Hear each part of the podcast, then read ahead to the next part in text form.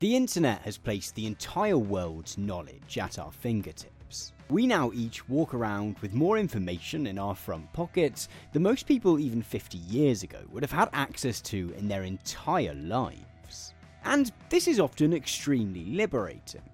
But parsing the useful and the verifiable information from that which is more questionable can sometimes prove a little trickier. Nowhere is this more true than in regards to health. With conventional healthcare systems either coming under strain due to lack of funding or just being outright expensive to engage with, more and more of us are turning to the internet for reassurance or remedy. In today's episode of Induction, I explore both sides of this phenomenon in a chat with YouTuber and cardiologist Rohin Francis.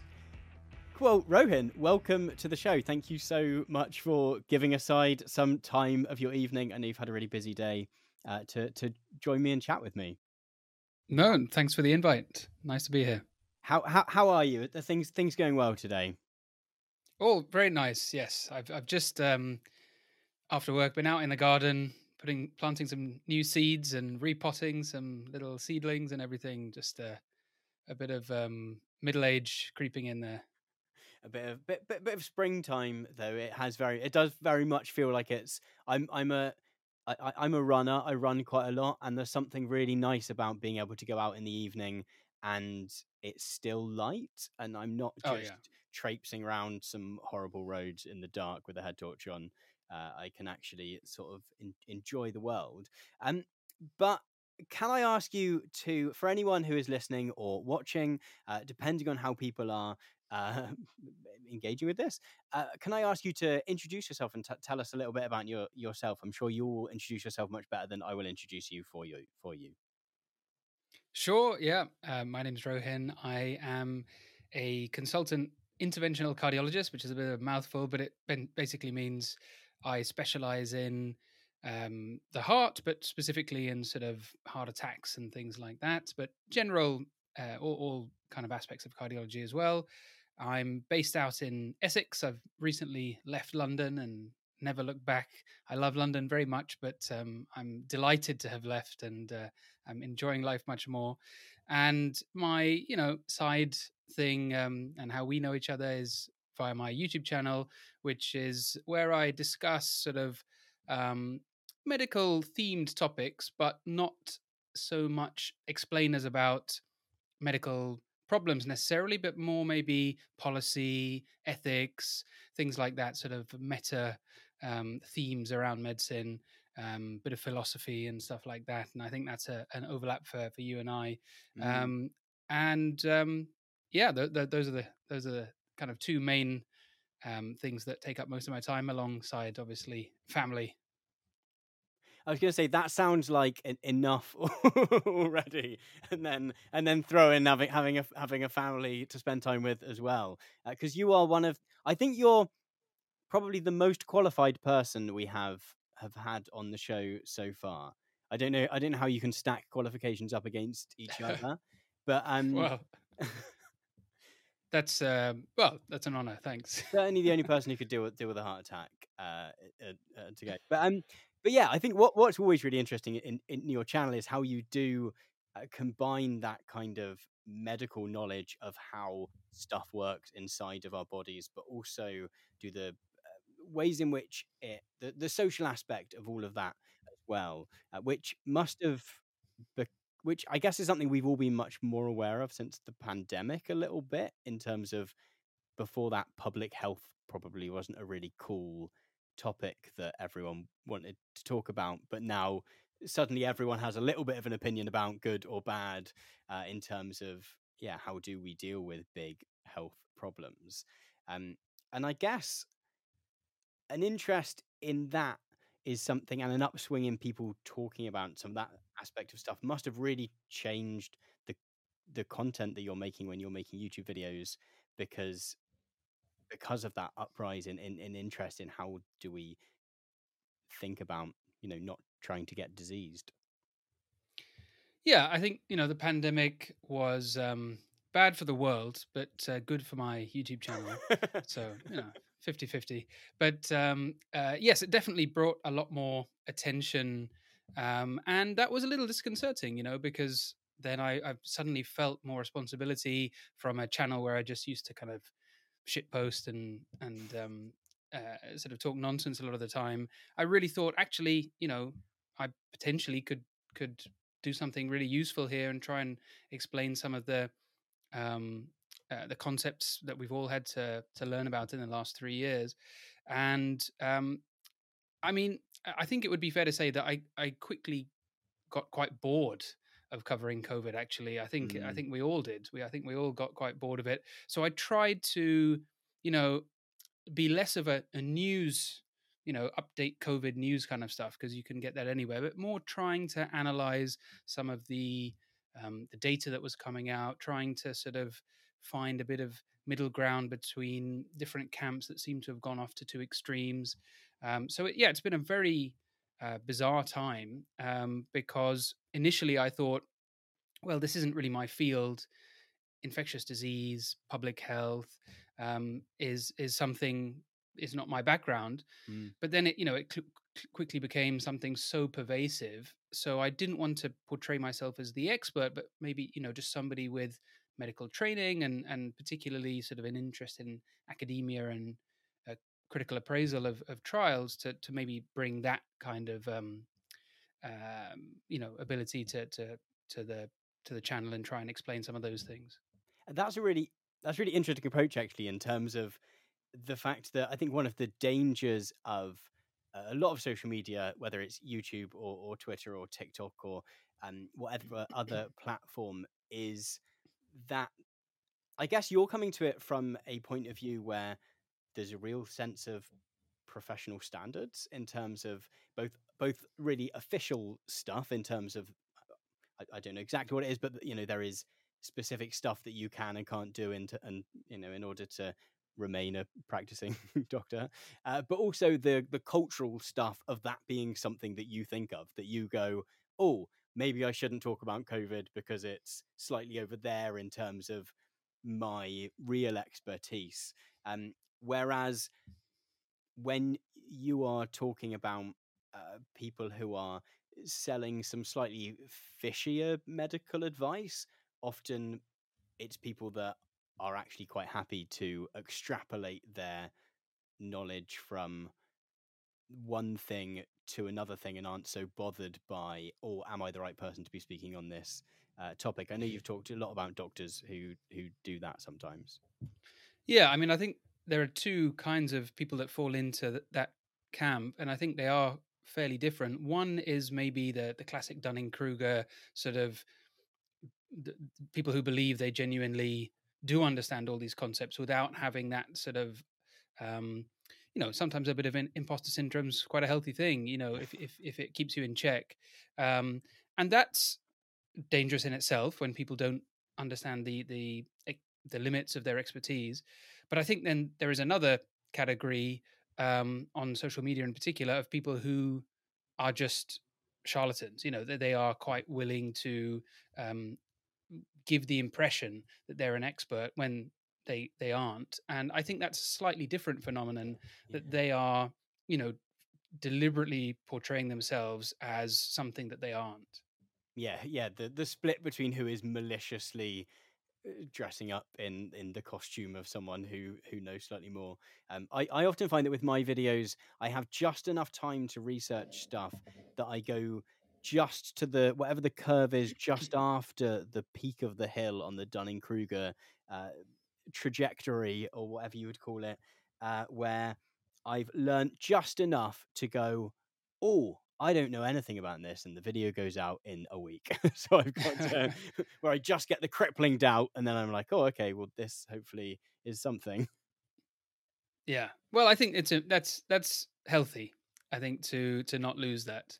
I, I you know, I feel the same way that uh, when I've made a video, and I think I think our frequency of video publishing although i think you've increased a little bit recently haven't you mm-hmm. um, but uh, previously was comparable like mm. every few months and um, then so a lot of work goes into a video and then i'll suddenly feel oh god there's there's going to be some professor of this exact yeah. thing who's just going to look at this and go oh what a complete clown is he what's he talking about Uh, yeah, no, I, I, I definitely, definitely get that. I mean, YouTube comments are always really interesting in that the first I find day, two days, maybe up to a week, because it's all the people that watch everything that I put out. It's just positive praise.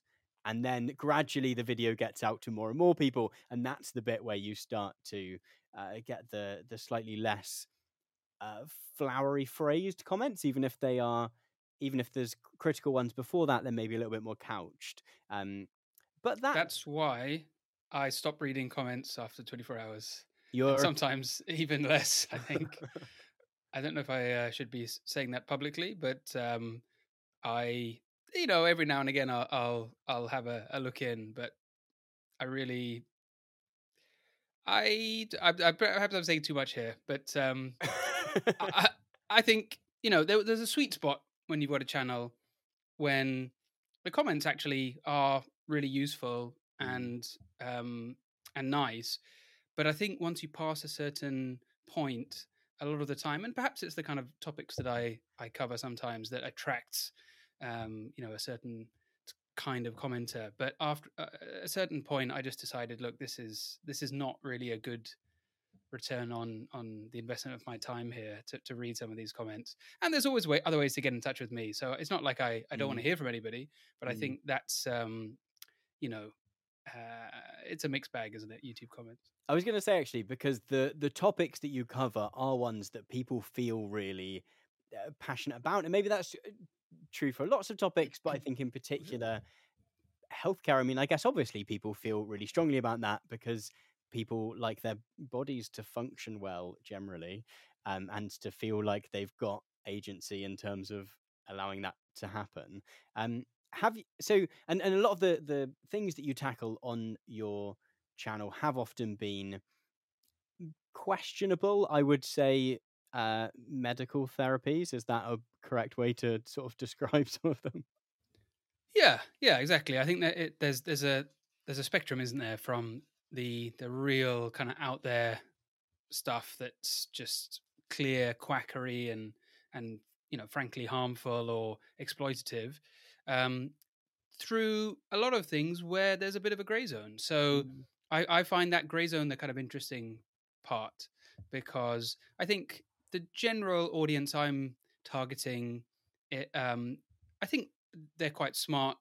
So I don't feel like me making a debunking video of something that's completely nonsensical is necessarily needed. And I think there are other people doing it much better than I ever would. Um, but I try and maybe um, tackle some of the things which maybe aren't so apparent that they are ineffective, or uh, and, and I'm not just referring to questionable sort of therapies that people would label as alternative. You know, things that are accepted conventional um, medical practices, which maybe are not based in as much evidence as a lot of people think. So, I, yeah, I, I think that's the really interesting part where you're in that gray zone between what is what is alternative and what is real. Well, I've, I've that's a Freudian slip there, isn't it? But uh, it's um, you know, you know what I'm trying to say here. and i think i think one thing you do really well is that you don't just do the so i was rewatching your video about wim hof who i didn't know a huge amount uh, about previously uh, but i i know some people that do sea swimming and they and for a while back I, f- I feel like maybe a year ago was the the real wim hof uh, Mm. the, the summer of wim Ice hof bath, yeah. uh, and and and so I'd sort of I was aware that he existed. But I think what you do really well is is not just to go, okay, this is the thing that doesn't work or the thing that's being um and maybe not even misrepresented sometimes the thing that is you know someone is misconstru- misconstruing and then and then reflecting back at an audience is that you do explain what does work and what is going on in a way that as someone who's not sciencey at all or not uh, medicine-y at all um I come away knowing a huge amount of uh, of stuff about how the body works and the and particularly the you know the heart and stuff. Well, if I can trick people into learning a bit of medicine, then that that's always good. I think the can, uh, I, slip it in with some jokes. I think the video of yours I've learned the most about most from was uh, this is probably what you were describing as your sort of earlier shitposter days. uh, was one where you play. I think it's an iPhone game or an iPad Yeah, game yeah. where you're Yeah. where where wherein you take on the role of a cardiologist.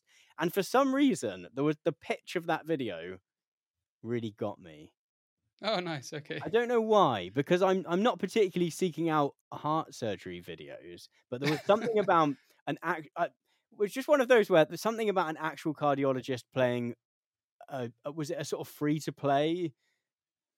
Yeah, I mean, um, uh, i- it's there, there are quite a few medically themed games out there, and a lot of the other kind of medics on on YouTube have done little playthroughs, but they're all kind of um, aimed for the general audience. They're kind of a bit silly and a bit wacky, but this one is like super niche, aimed at interventional cardiologists, not even a general cardiologists, Mm. my specific subgroup. And I was like, wow, there's a game just for this. So I thought I, I had to make a video, and um, and it was just it was kind of hilariously nerdy, the way they'd made tried to make my very mundane job into some kind of video game with explosions and things. I know, I know. I forgot when the explosions actually it was particularly good, um, which presumably does not happen in real life when you successfully. Sadly, sadly not. No fireworks, no neon electricity on the screen.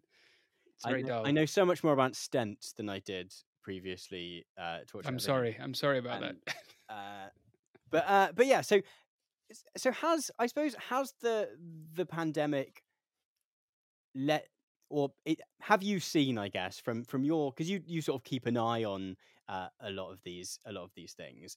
Has there been a bit of an upswing in that kind of desire for or, or at least the promotion of slightly more alternative um, therapies or uh, whatever particular label we're giving to them? Because because I, definitely feel like I've started to hear a lot more about uh, w- whether it's vitamin D or whether it's either I can't even pronounce it Ivermectin, yeah. ivermectin or um or whether it's even even whether it's Fearne Cotton's crystals or um Oh, really? Is she into crystals? i think. Oh no, I think. I think it's. Uh, it was fun. I think it was her sister set up a company uh, for which uh, the cons- the the moon was listed on their um their list of staff as uh, a consultant, which was uh which was The moon. the moon. The moon. Uh, it was one that where it was just like a list of everyone's jobs uh, on a at the very monthly rolling contract. Presumably. Uh, Yeah. uh, but um, but yeah, ha- ha- has that has that been an increase or has it just been me noticing it? That's a, I, th- I think that's a really good question. I I mean clearly there has always been a, a huge appetite and uh, market for alternative medicine. So what, what you know what do we mean by alternative medicine? And um, I think it's it's just we'll take it as a, a literal translation. It is some delivery of healthcare Mm. or you know a health intervention that is pitched as an alternative to what we can call conventional medicine conventional medicine is you know things you would receive at your doctor um, uh, in in a sort of evidence based framework um, with medications that have passed certain criteria and regulatory bodies have okayed um, and um, during the pandemic, I think it's been a it- it's been a unusual phenomenon because some of the things you mentioned just now as what we regard as not accepted by conventional medicine, as in not proven, the Mhm. ivermectin, the vitamin D supplementation, uh, hydroxychloroquine, these are medical interventions. They're all actual pharmaceutical products. So you can't say that, that this is alternative medicine, as in it's uh, crystals or anything.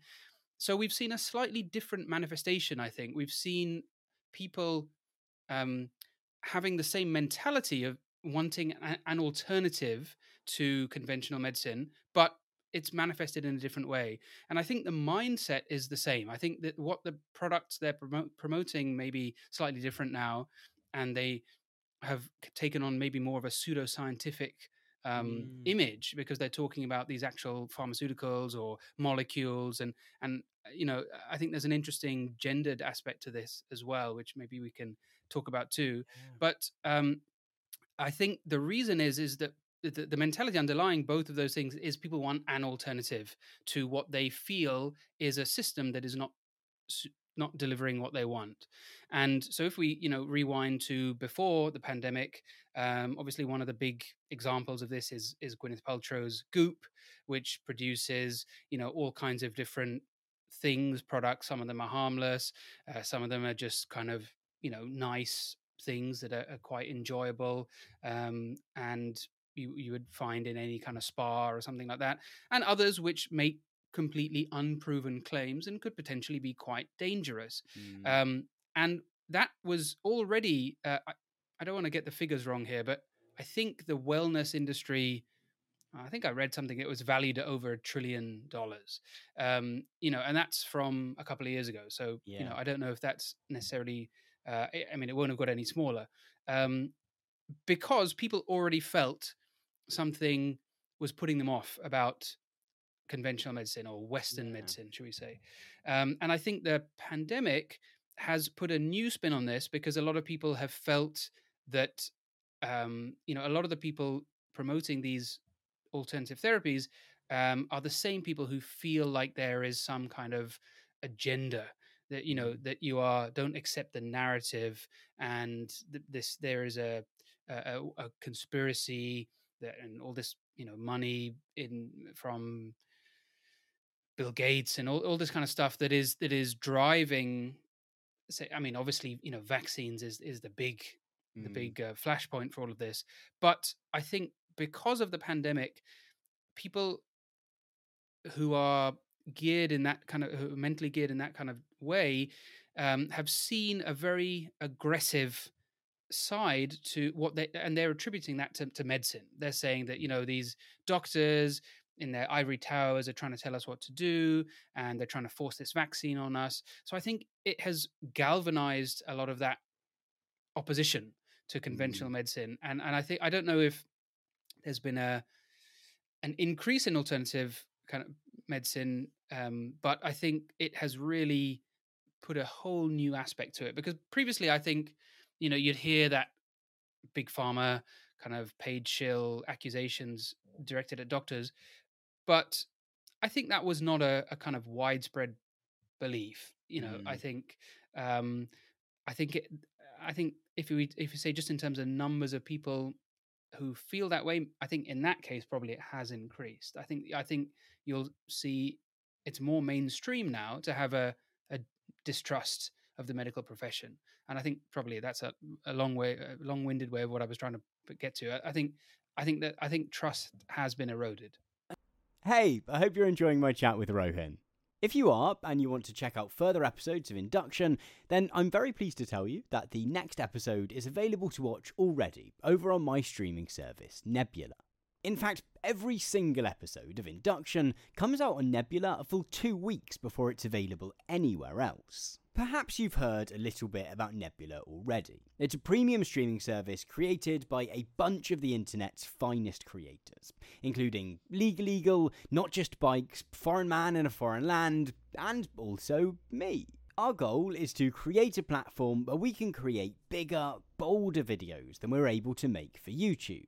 For example, I recently released my brand new Nebula class, How to Research Like a PhD Student. Across 16 lessons, I lift the lid on the research process that informs my videos. I look at how to find reliable sources, how to efficiently read books and journal articles, and how to take notes which will be useful for years to come. If you'd like to check out my new Nebula class, along with a whole host of other premium exclusive content from all your favourite creators, then I'd love it if you'd consider doing so by using our special link go.nebula.tv forward slash induction. Using that link will bag you 40% off an annual subscription to Nebula. That brings it in at just $2.50 a month. That link again is go.nebula.tv forward slash induction. Now, back to my chat with Rohin. I, I wonder if I wonder if there is a sense to which that connects to other forms of distrust in society. I think you were talking there about the idea of doctors being in ivory towers and that they're an elite that is uh, pushing uh, something uh, upon upon you, um, which isn't to discount that some people have genuine bad experiences of oh absolutely healthcare, yeah. but but that connects that to the Brexit, to the uh, Donald Trumps, to the even you know re- reactions to um, uh, 2008 is very long time ago now, but but those same kind of or maybe something is up here and a sort of that lack of distrust, which I think is it kind of sits across the political spectrum, although we often sort of see it as a very uh, right wing phenomenon because because it's often the figureheads from that side of things that have become to get the most attention in the media, I guess. Um, but it's interesting actually to yeah to think about how that connects.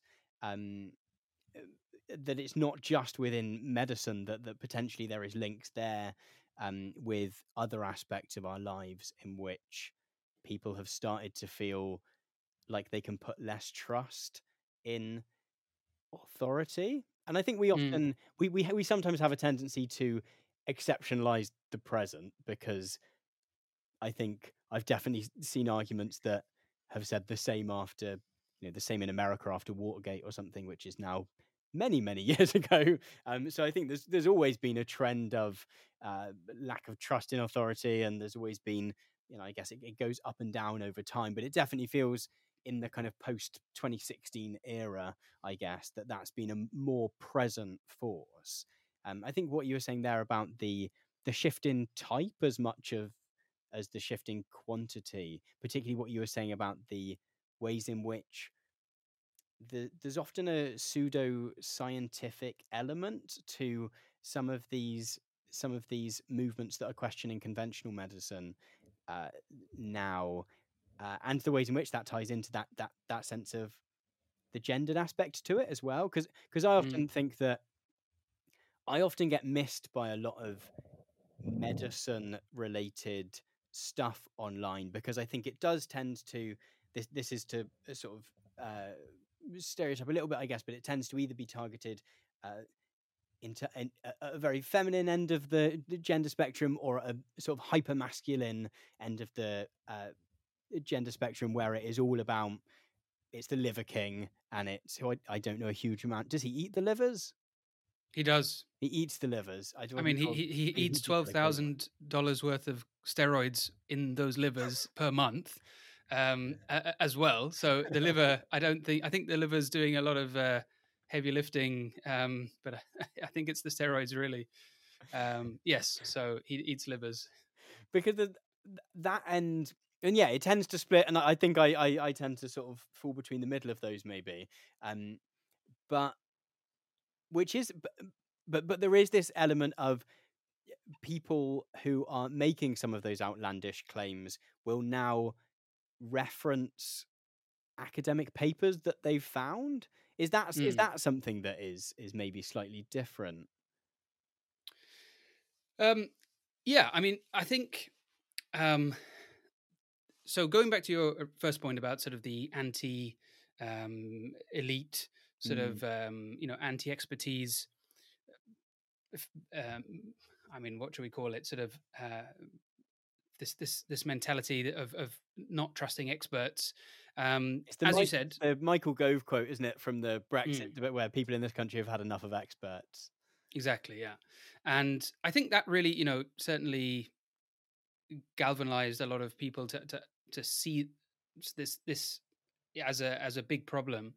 Um, but as you correctly said, you know it's not a new thing, and there's historical documentation of the same kind of thing going back into the times of the, of the classics. But um, uh, it clearly seems to be driving much more of the national conversation due to social media and mm-hmm. certainly all, all, the the other things you mentioned you know I, I, would wrap them all up in the same kind of phenomenon of this this mistrust of experts but um, coming to the sort of how um, that maybe has affected the way people are talking about so w- when you mentioned pseudoscience i think just to explain what that means is um, because sometimes I think it can be just used as a catch-all term, mm. whereas it has a specific kind of meaning, and you can have things that are non-scientific or Mhm. unscientific, like the crystals or whatever, you know, and um, you know, s- sort of uh, tarot cards or something like that. Nobody's claiming that scientific, Mm. but the pseudoscience, um, and this tends to be, or sometimes, uh, you know, um, there's a term bro science, which gives you an I- indication of who is kind of more susceptible to this kind of stuff. Um, whereas, you know, women may be uh, more interested in what Gwyneth Paltrow is saying. Um, the male equivalent of Gwyneth Paltrow, for all intents and purposes, is Joe Rogan, and and Mm. the, it's exact same kinds of things that they both talk about, but it's portrayed in a different way. And the pseudoscience um, that I'm referring to there is where it sounds scientific. And a lot of the big influencers, the biggest health podcasters in the world, um, who have millions and millions of people listening, that people think they're legitimate scientists and they know what they're talking about when it comes to. Uh, I mean, I'm sure they're legitimate scientists in their field, but uh, when it comes to things that they're not experienced with, like the pandemic, like vaccines, like pharmaceuticals, or any, if, even if you take all the uh, controversial kind of topics out of the equation and something more like exercise or you know um, diet obviously that's a that's a big one i haven't mentioned so far. That's that's that's the you know ground zero for this this kind of stuff is nutrition and diet um, and they'll talk with these scientific sounding words you know they'll talk about cell pathways and molecular signaling and enzymes and upregulation and hormones and to a, a general audience they sound like they really know what they're talking about and and it and it really gives the impression that this is something and as you say they cite sources but one of the big messages that i um, say in my videos is i don't know uh, let's say 80% maybe even more of medical of, of um, journal uh, published articles so these are not i'm not talking about preprints i'm talking about in actual journals is absolute garbage. It is not worth the pixels on your screen. It is horseshit. And honestly, uh, you know, if you dig into these sources, they're like, oh, this this guy's really legitimate. Like he's citing his sources. You go and look at those sources, and they're from the most what we refer to as predatory journals or just mm. complete rubbish journals. And you can publish anything. And you know, COVID is a classic example. There have been over two hundred thousand articles published about COVID in the scientific press. And I mean, I would say 2% of those are worth reading. The rest Mm. is just rubbish. And it's, it's, th- this is a whole big top conversation about, you know, all the problems with academia. But just because something is published in a journal, that does not mean it's good. You still need to have that ability to look at a paper and say, is this a good research project? Is this, you know, something that is, is worth paying attention to? Is it reliable? Is it reproducible? So these are all the skills that you can't get by just reading the abstract on PubMed and going, oh yeah, this you know eight out of ten mice um, had some results, so now I'm going to go and talk about it on my podcast. Um, and uh, this is, I think, there's been a massive explosion in this kind of bro science, pseudoscience, um, which takes in a lot of people. It's really convincing, and I've had friends who are medics and scientists asking me you know, is this guy legit? And I'm like, what are you talking about? You, you just go and look at the stuff he's saying. Um, so, uh, yeah, this is like I find a real frustrating issue. I found so I was recently making a class for Nebula, the streaming platform that we both have stuff on, and uh, was obviously I'm looking at humanities, social science based stuff, but was uh, but the class is all about research skills, and one of the uh, lessons within that was about how to kind of suss out a good source, I guess, and how to you know think contextually about the book or web page that is in front of you and go, okay, is this something that the information I'm going to take from uh, is going to be legitimate in some way? Um, and yeah, throughout that was really trying to write that lesson was really difficult because at the end of the day, you can't you can't really know until you have done that hard work of actually going through something and comparing it to other uh, to other sources on the same topic. Um, which is, is a little bit different. We're different in the kinds of uh, sources I'm engaging with most of the time, but you have to balance that, looking for those signs that maybe something, you know, if, if a book has been published by a university press, sometimes that means it's a little bit more legit than if it's been published by than if it's a sort of mass market something from uh, a kind of more mainstream publisher but but not all always and so all those kind of uh, signs that you look for aren't actually uh, perfect in any way no um, I, I mean you know even if you discounted all the journals with an impact factor less than a certain number or something saying you i'm only going to go for the top journals even then there have been catastrophically bad papers published in the mm. main main medical journals. I mean, the MMR autism infamous paper from Andrew Wakefield um, was in the Lancet. You know, that is the oldest and one of the most respected medical journals in the in the world, and um, it took 13 years for that to be retracted. So, you know that there is no substitute, unfortunately, for having expertise in a particular field so you understand the relevant issues. If I read some of the papers you're talking about, I, I wouldn't have a clue. I, would have no framework to, to say, you know, to any red flag. You might read that and go, hang on, this is completely incongruous with with other other things. I, I, I wouldn't know. So, you know, this is why I, I think, unfortunately, the, the, the, the anti expertise um, uh, kind of mindset and and do your own research, um, you'll always come unstuck. And that isn't to say you should have blind trust. Mm. And you know, one of the messages that I I always try and promulgate is um, not to have blind trust in the medical profession. And I talk about the the mistakes that med- medicine has made uh, over the years, and they're myriad. But um, there is uh, you know, and so it is challenging. You know, people ask me, how do I how do I know what is good medical advice?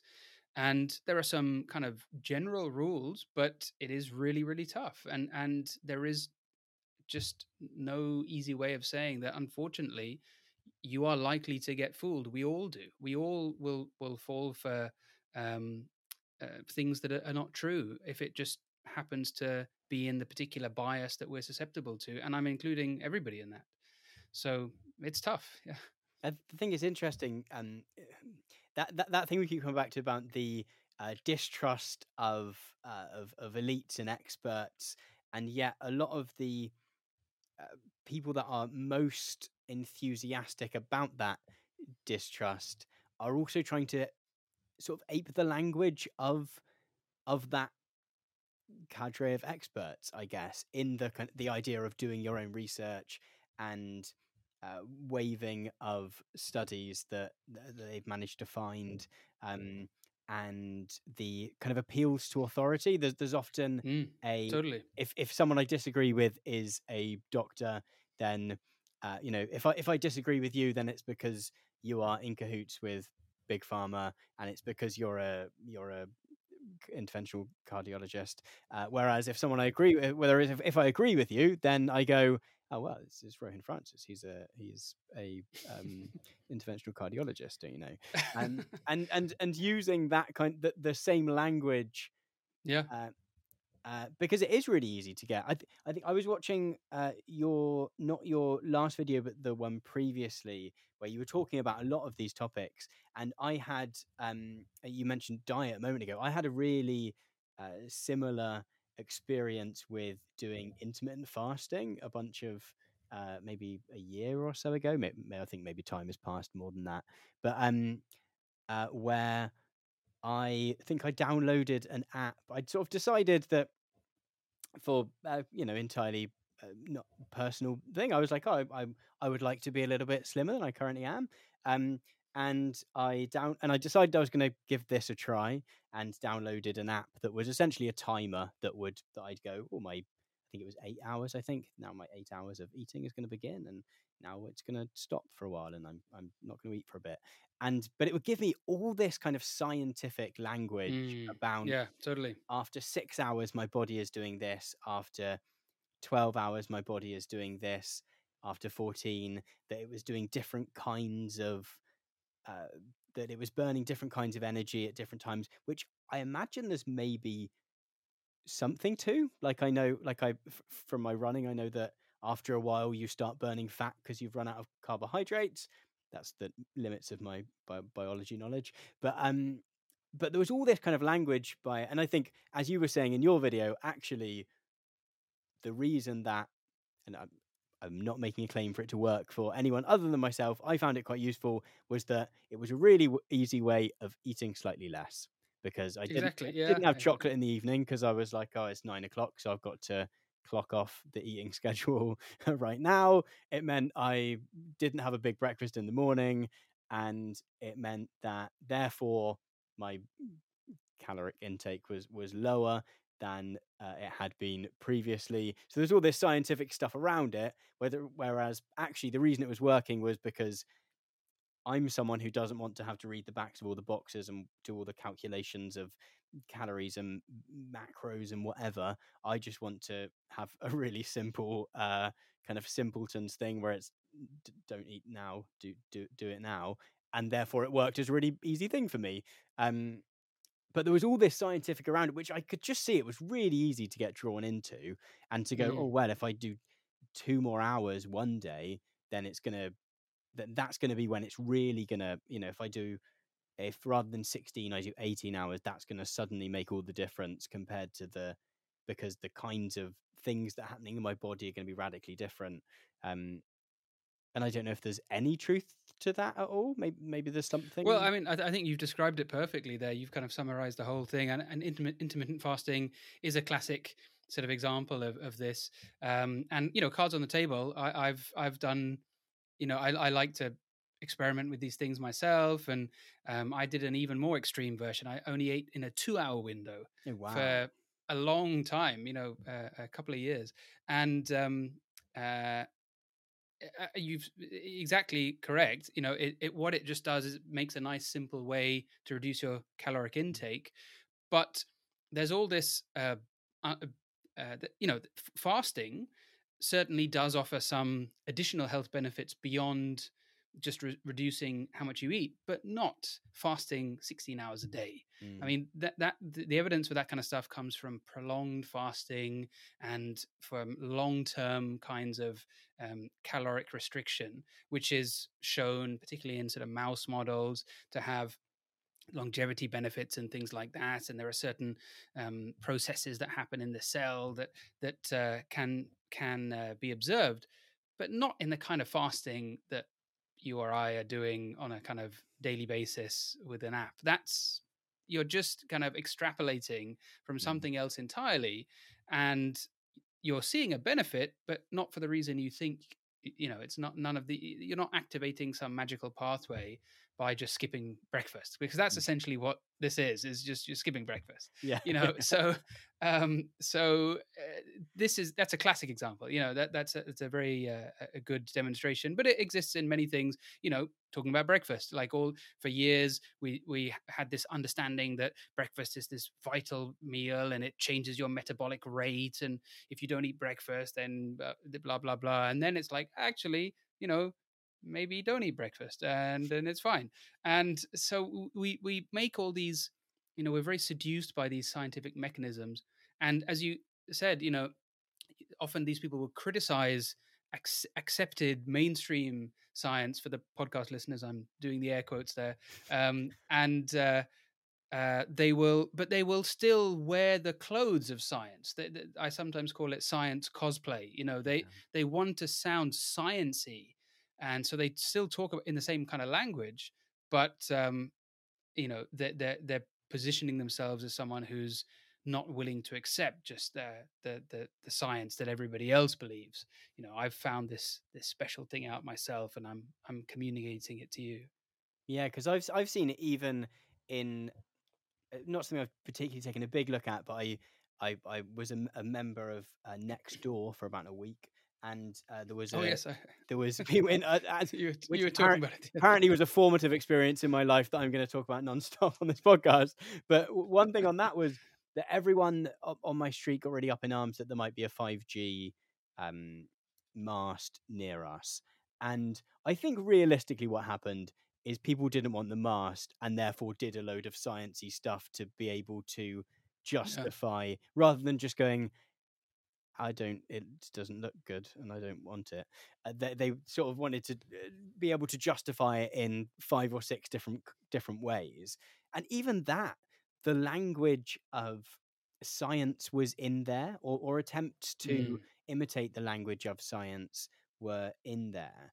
Um, and I think I, I, I see it in lots of different aspects of uh, kind of the public sphere, I guess, wherein I think we've we've recognized sort of the need for critical thinking and lots of people have realized that that is something you should do but we've not necessarily got good at how to do it almost mm. that there is that in the do your own research uh, that, yes that's a really good uh, generally that is a, a very good uh, instinct to have is to a claim is put to you you want to go away and check whether that is substantiated and whether that is uh, you know if it's something about the way you're going to change your life and, and your health in particular that that is something that you want to go and go yeah i will hmm. um, which is you know when we are engaging with conventional medicine often you know you come away with a pamphlet of some description don't you which explains exactly what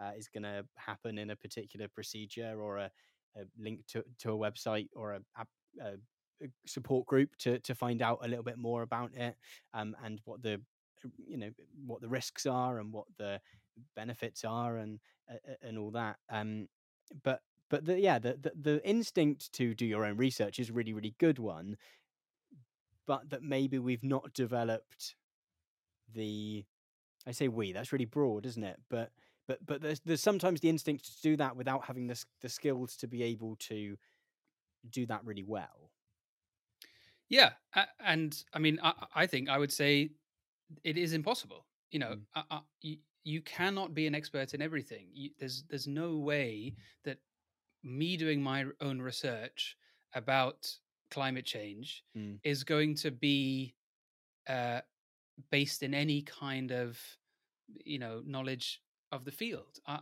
I, I am simply not equipped to do that, and so you know I, as you say, it's a great instinct to have, but you also have to understand that it's it's impossible. So if you try and verify every single thing, then you won't be able to function. But of course, nobody verifies everything single thing. Nobody, um, you know, uh, questions the pilots or the engineers that have built a plane when they're going on holiday. They just get on the plane. They trust the experts when it comes to that. They trust the experts who make their cars. They're not checking their sums. But there are certain topics where you know there is a some flashpoint and there's a bit of groupthink and that people say actually on this particular topic I am going to question the experts and I am going to you know find out stuff that they don't know. Now, I'm not at all suggesting that there aren't bad experiences and mistakes made by uh, the medical profession. And I think that is one of the main drivers for you know why people look for for alternatives. Um, but perhaps maybe pre-pandemic it was on an individual basis. You know, somebody has a bad experience um, with a with with the medical profession, and then they are turned off. Or um, you know, sometimes that is a failing, as in a, a sort of negligent kind of failing from the medical profession.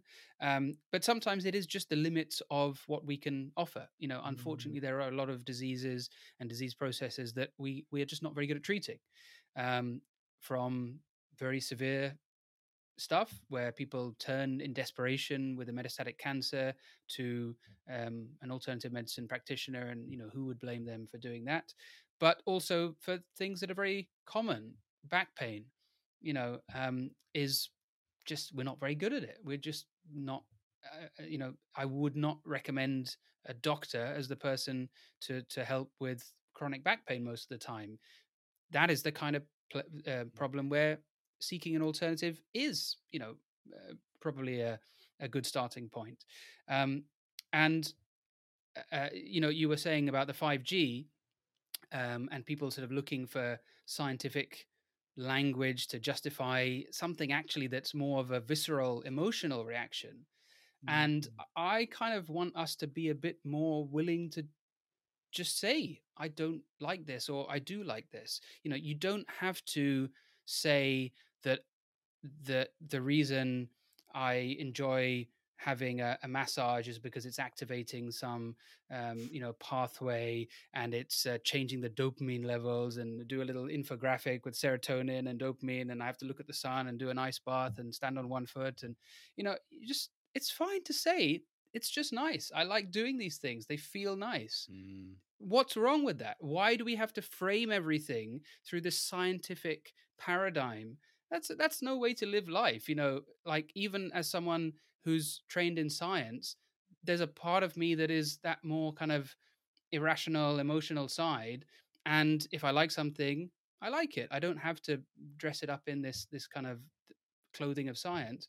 And if i don't like something um you know say i think a lot of this say behind behind the uh, the vaccine kind of um people who are reluctant to, to take the vaccine and you know being reluctant to have a vaccine is fine. That's a perfectly natural human reaction um but then i think perhaps you know because there is a lot of polarization they feel like just saying ah you know i don't want to i don't want to take it. And then you know people will accuse them of saying oh this is very Mm. selfish you're a horrible person. They'll go on the defensive and then they'll start looking for supporting evidence. And you know there are um uh, of course complications from any medical intervention but people will start you know focusing on very rare complications and and talking about that rather than just admitting saying look i'm just Mm. not keen on having needles stuck in my arm.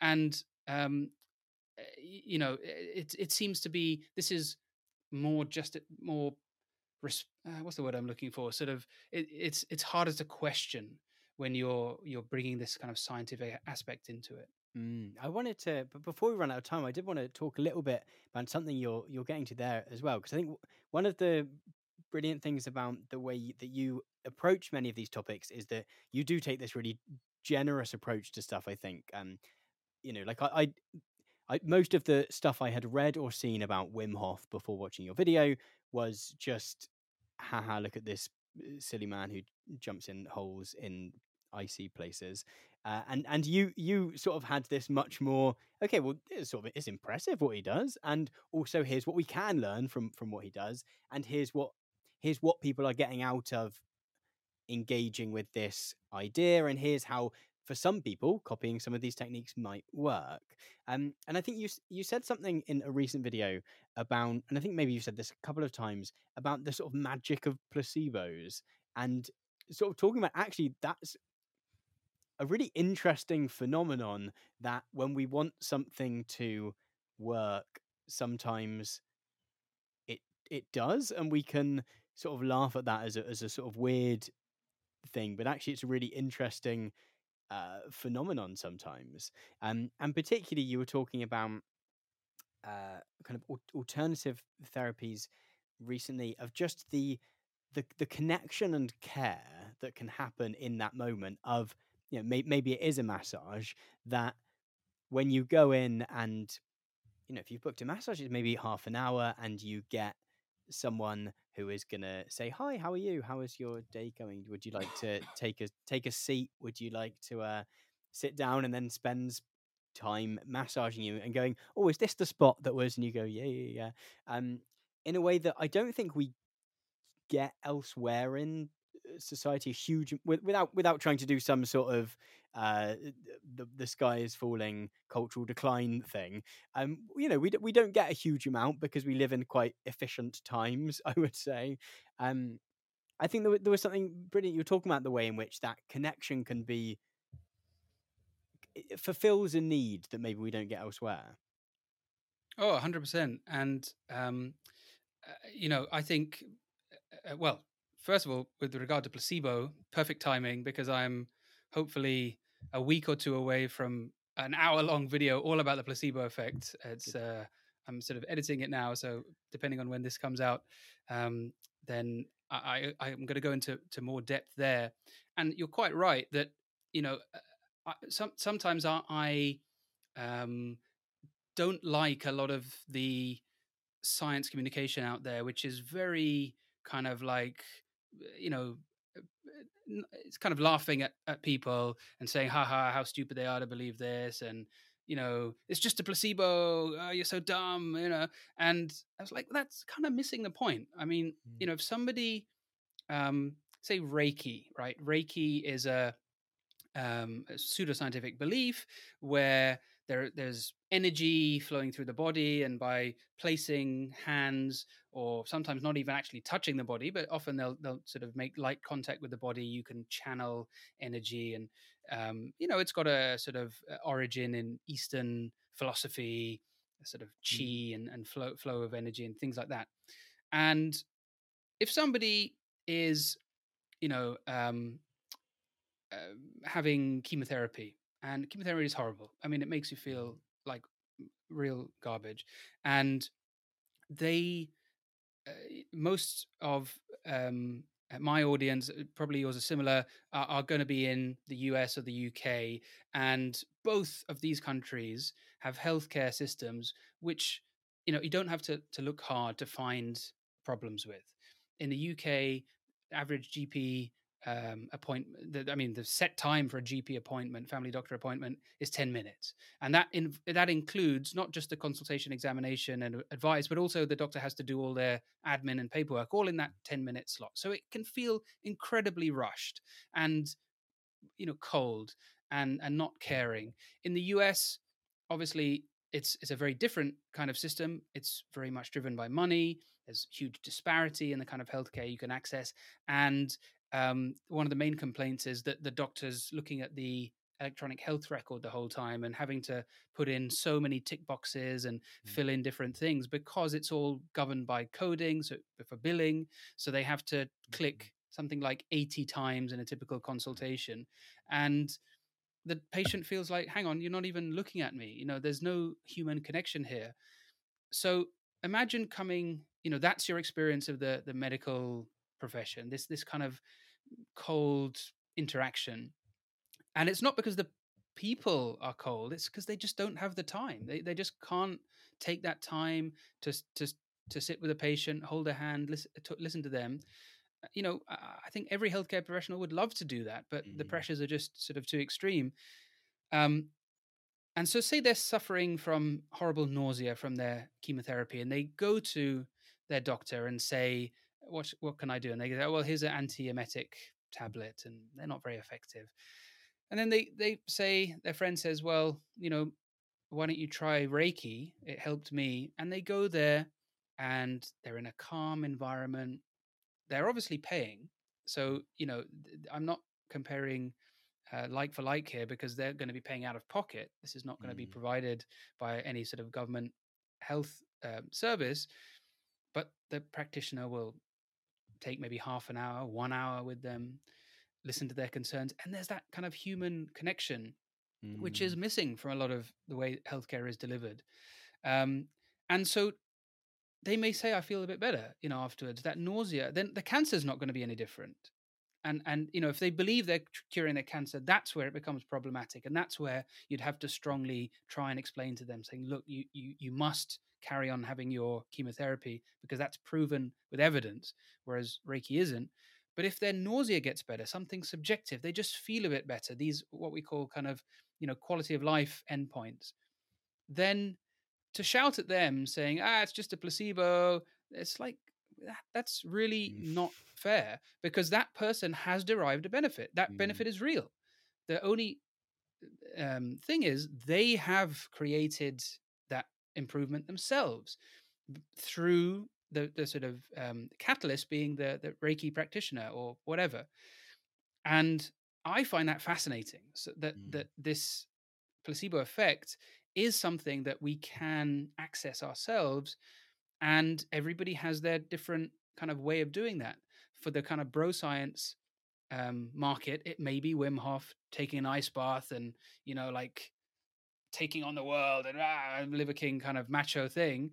But for somebody with chemotherapy, it might be something much calmer, Reiki, something like that, chiropractic.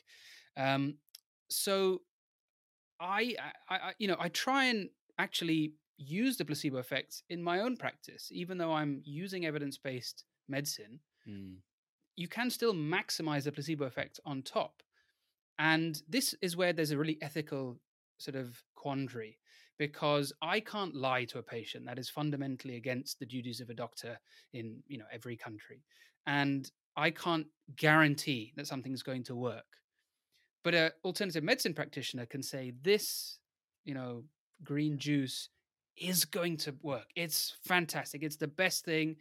Eh, doctors hate hate me for saying this, and you know, this is that one weird trick that is mm. going to fix your belly fat or whatever it is. Um, I can't say that. But ironically, that person might derive a bigger placebo effect from the alternative medicine practitioner saying that because their expectation might yeah. be greater. So this is it's not a level playing field, is it? You know, we, we have to be constrained by by science. But I try and kind of push the envelope as much as I can. So, you know, I won't guarantee something, but I'll I'll say I'm really confident, you know, this is this is you're gonna you're gonna feel a lot better. And even for you know operations i will take the time to show the patient their coronary artery on the screen afterwards and i say look at it beforehand. Oh it was mm. so narrow and you know now wow it's like a eight lane motorway wide open there's just blood getting to your heart much better now. Why not you know give them any chance i can to try and get a bit of extra benefit um, i can't you know the placebo effect is is additional. Mm. If the if the therapy is ineffective, completely inert, I mean that's what a placebo is. It's it's it's an inert thing. Then all you're going to get from it is the placebo. Whereas if I can give a active therapy like a, a medication or a, a, stent or something like that, then there's a, a, real effect, but then there's also a placebo still on top of that as well. Mm. So there are some fascinating trials that have looked into this where they have given morphine to patients who are, you know, in, in pain post-operative or something. Um, and they have uh, told them they're giving morphine um, and they have a really good effect. But then they have still given the same morphine um, uh, t- uh, to other people in the trial, but they haven't told them and mm. their pain the pain um, response was was much i mean they had much more pain they had a some improvement but uh, they until the, the and and then they there's an interesting spin on this like they had the nurse come in and inject it and make a whole kind of um, mm. sort of procedure and make a, a, ritual out of it and that got the most benefit whereas when it was kind of uh, they were unaware they they derived a much smaller benefit i guess maybe it's a similar thing to you showing the the artery pre and post where you've got a expectation that something is going to happen and um and you're you're prepared for a change in some way maybe that that knowing that you know we are all vaguely aware of what morphine is i guess. So you sort of maybe are prepared for that change um in a slightly different way maybe but maybe part of it's the sort of i think that i think i feel like the bro science version of the reiki feels like the cold showers. That's the mm. I, I had a friend who got into cold showers where there's probably some long, eh, kind of scientific sounding explanation for why having a cold shower in the morning gets you up ready for the day. But in actual fact, how much of it is that you're just leaping into a cold shower and that's making you go oh, and sort of blowing the cobwebs off a bit, I guess. Um, yeah. But but again, that you know, if there's something in that that works and it's not actively harmful in in a different way and you're not you know not doing something else like you were saying that that yeah there is something fascinating about about that so the the joke i sometimes make is coffee right so mm. you know coffee is one of those things that is in the press every day co- either causing disease or preventing disease mm. berries tea coffee chocolate wine these are the things that just you know they won't go away there's always some joker trying to you know do a research project on these i don't know why but then i realized ah this i, I now i've understand why these these studies exist i drink a cup of coffee every morning so i might as well just believe it's doing something extra anyway, right? Because I know that coffee's, you know, eh, these these kind of substances which have such a tiny effect one way or the other, it doesn't matter. I don't I don't care. But I might as well just so I'll just pick out the studies that say coffee makes you live longer and coffee makes your hair shiny and everything. And I'll say, right, I'm going to believe that because I'm drinking the coffee anyway. So let- I might as well derive the, the placebo effect benefit as well. I mean, it's, And it's the five G mast that you don't want there, but also there's a scientific reason you don't. You're just sort of latching the stuff onto it. Yeah yeah exactly exactly so uh, we're always looking for this kind of you know justification for our instincts um when sometimes i just you know i don't think we need to we can just be honest and say hey i like this feel makes me feel good i'm going to do it Mm. Well, what a what a what a nice moment to to wrap up on. Thank you, thank you so much for giving up some of your what looks like a very sunny evening. I've got my curtains closed, so I've got no idea.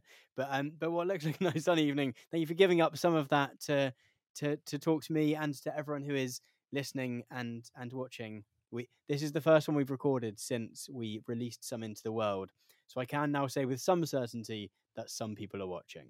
Uh, yeah no i, I watched i watched both so they were great thank you so much for that. If people who haven't previously watched or listened to your stuff, because I know you've also been putting stuff out in podcast form recently as well. Uh, if people haven't seen your stuff before, how can they how can they find you?